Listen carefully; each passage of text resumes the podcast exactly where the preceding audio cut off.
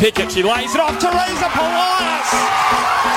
It's an absolute peach! Is driving!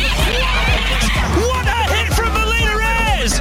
Wow! And Sam Kerr has a hat-trick. Meet him up, 1-0! I can say, I went back, sorry, I just missed my cue a little bit, but I can just say I got a little bit captivated by the music, you know, I felt the energy, you know, and you know, it might be because the Matildas were about to play in about 20 or so minutes, but before that match, let's talk about their game on Saturday. Mm-hmm. It wasn't the result they were after, a 3-0 loss, another loss to the United States Women's.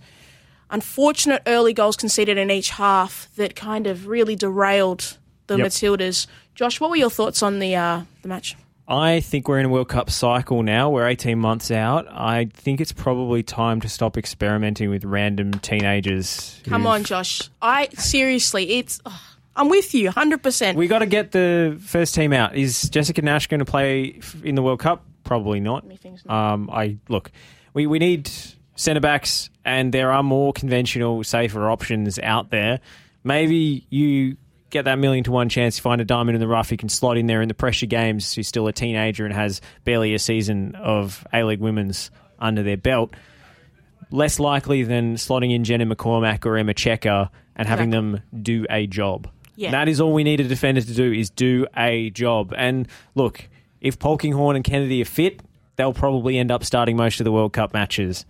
But that is, you know, prayer hands up.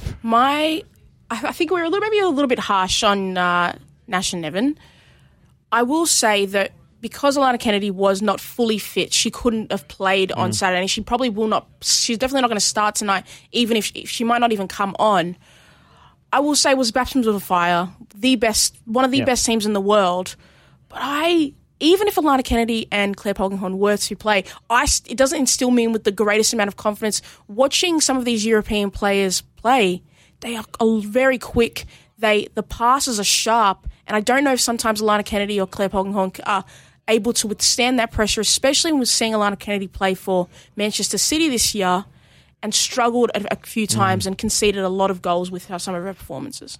I don't think there's an obvious answer there, but I don't think it helps. Kayla Morrison. Okay. Yeah, right. The naturalisation committee at it again.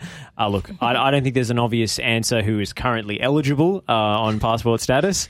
It doesn't really exist. Maybe somebody will emerge over the course of the WLE season. I've got big tickets on Chelsea Blissett. Of course. But look, I'm more criticising the mentality than the individual players who've been brought in. I'm criticising the Gustavsson mentality of these games are all about experimentation and there's no pressure and it's not about the result. They got pumped 3-0. They played well for about 20 minutes. Yes, I will. And there was an open goal miss from Kyah Simon that could have changed the game, of course. But, you know, it wasn't a great showing and didn't instill me with confidence. And I don't think we've got as much time as Gustavsson seems to think we have.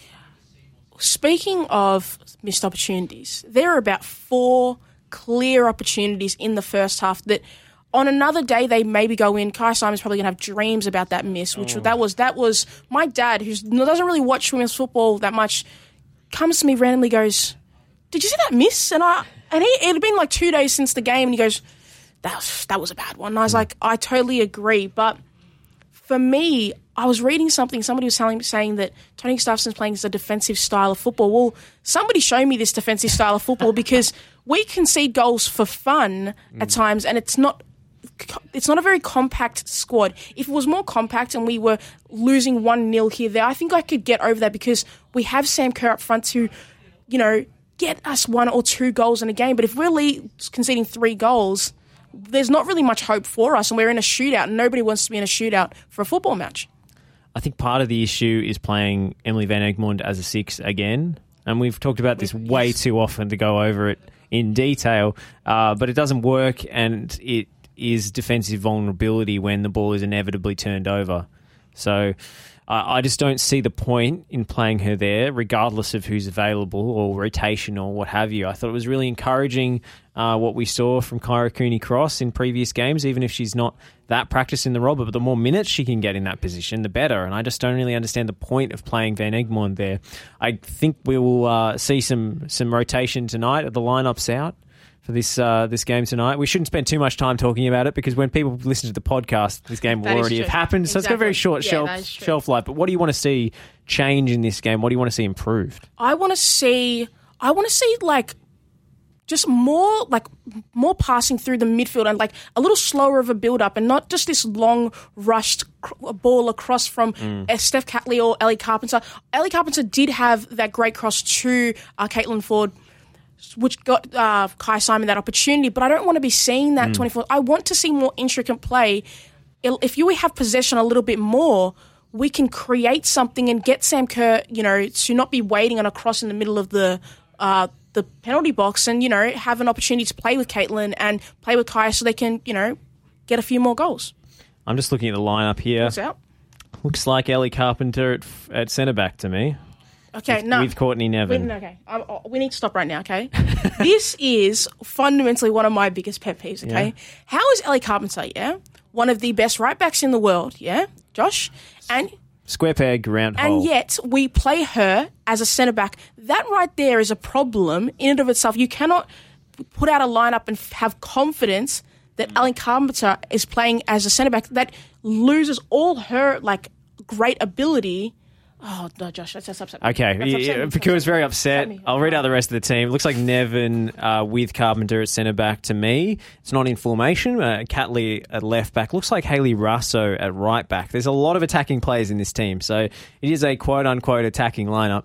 Van Egmond, Fowler, Yallop is the midfield. It's Kyah Simon. Oh, Cooney-Cross is in there as well. Okay, I'm going to have to rejig that. In fact, I think it will be Van Egmond, Yallop and Cooney-Cross in the midfield. Fowler is part of the front three with Simon and Kerr. Do not love it. Do not love it. Josh, I don't want to speak. I think Paku is a little bit emotional, so let's take in a short break and shall we come back with a special guest? Reinforcements? Lethal guest, yeah. International Man of Mystery. He's on at the net behind this break. Come on.